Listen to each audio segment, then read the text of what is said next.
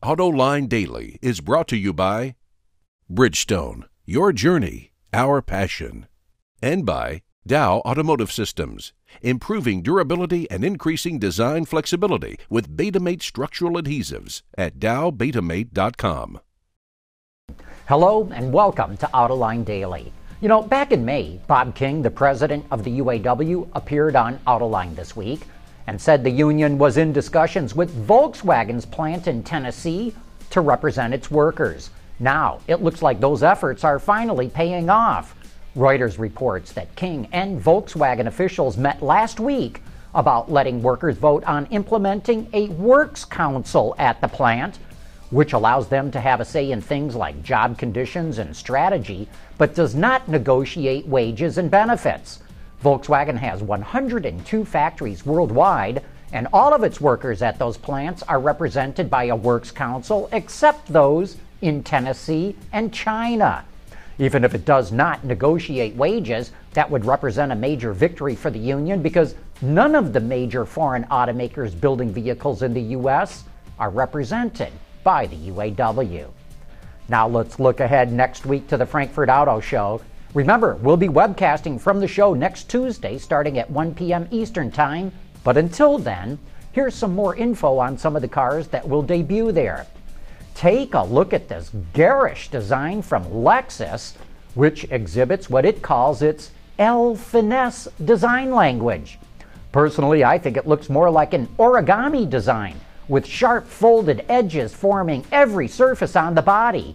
This compact crossover hybrid called the LFNX will definitely stand out in a crowd, which should help Lexus shed its somewhat stodgy image. The interior is also highly styled, but remember, this is a concept, and it's unlikely the production interior will look so far out. The low roofline and steeply raked backlight suggest interior room was sacrificed for a more dramatic design. Ford will unveil what it calls a unique upscale product and ownership experience at the Frankfurt Auto Show. They're calling it Vignale. Basically, the company will offer more premium features on its cars, and select dealers will offer customers a more luxurious experience. Dealers will pick up a vehicle and drop it off when it needs maintenance, and customers will also receive free car washes and invitations to special events. Vignale will be extended to other models, but it's exclusive to Europe. The Mondeo Vignale will be the first to go on sale in 2015, and Ford will have a concept of it at the Frankfurt show with features of things like chrome detailing, a unique front end design, and leather seats. A few weeks back, we showed you a few teaser images of the Yaris Hybrid R concept that Toyota will show off in Frankfurt. And now we've got the whole enchilada. It's obviously based on a three door Yaris, but has much more sporty styled front and rear fascias with air vents, newly designed headlights, and unique 18 inch wheels. The front wheels are driven by a 300 horsepower turbocharged four cylinder that works with two 60 horsepower electric motors in the back. A third electric motor is used in between as a generator during braking and to directly power the rear motors during acceleration. Clearly, Toyota wants to demolish the milk toast image that its hybrids have. And for all the details on this sporty hatch, click the link in today's show notes.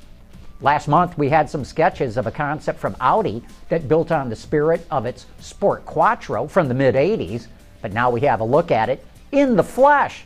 The concept also carries the Sport Quattro name and is powered by a twin turbo V8 that's mated to a 110 kilowatt electric motor which is good for a total output of 700 horsepower. The exterior of the car has some new design elements, like its hexagonal front grille, LED headlamps, and the side air vents just behind the front tires, which may be an indication of where Audi styling is headed in the future. The Sport Quattro also makes its debut in Frankfurt. Okay, but enough about the Frankfurt show for now. Coming up next, it's time for You Said It. Dow Automotive Systems, driving solutions in automotive, commercial transportation, and aftermarket with innovative products like Betamate structural adhesives. Lighter, stronger, safer. DowBetamate.com. And now it's time for some of your feedback. MJB saw our report about the phone app that Honda developed to warn pedestrians they might get hit by a car. He says, I don't know, that whole DSRC technology from Honda for alerting pedestrians when they're about to get hit by moving vehicles by sending alerts to their smartphones just seems about as useful as a handheld remote control for one's car stereo. Ridiculously redundant. I agree, it does look ridiculous until I look around at how many pedestrians are walking around with their face in their phone, oblivious to what's going on around them. I hear that in cities these days, there's more and more cases of people walking into lampposts. Yesterday, we asked you to vote on whether Jaguar should be allowed to sell crossovers, or does that mean it's stepping on Land Rover's toes? Mike says, as to the Jaguar versus Land Rover thing on SUVs, the obvious comparison would be to the Porsche Cayenne. That model has been a huge success for Porsche.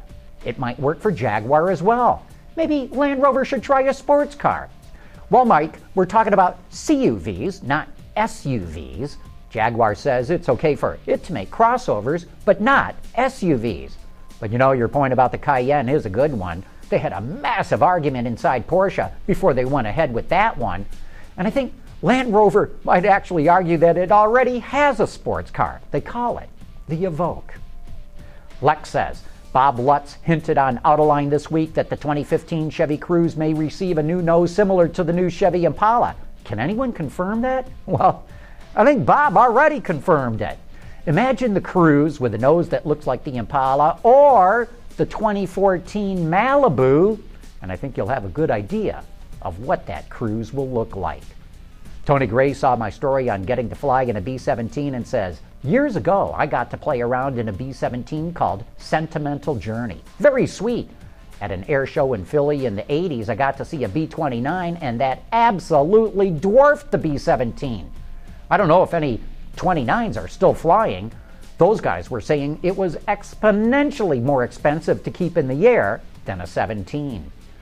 Tony, according to their website, the Confederate Air Force gives rides in a B 29, but you can't move around in the plane like I could in the 17. And prices on the 29 range from about $600 to $1,500.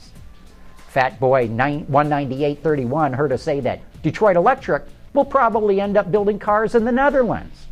Detroit Electric built in Holland, he says? Fail. Yeah, Fat Boy, we never had that much confidence that Detroit Electric would really go anywhere. Hey, thanks for all your letters and comments. We truly enjoy going through them all. And before we go, remember tomorrow night is time for Autoline After Hours. Our guest will be Bob Carter, the head of automotive operations for Toyota Motor Sales in the U.S. You know, we provide you with some of the best insider information in the business. And that wraps up today's report. Thanks for watching, and please join us again tomorrow.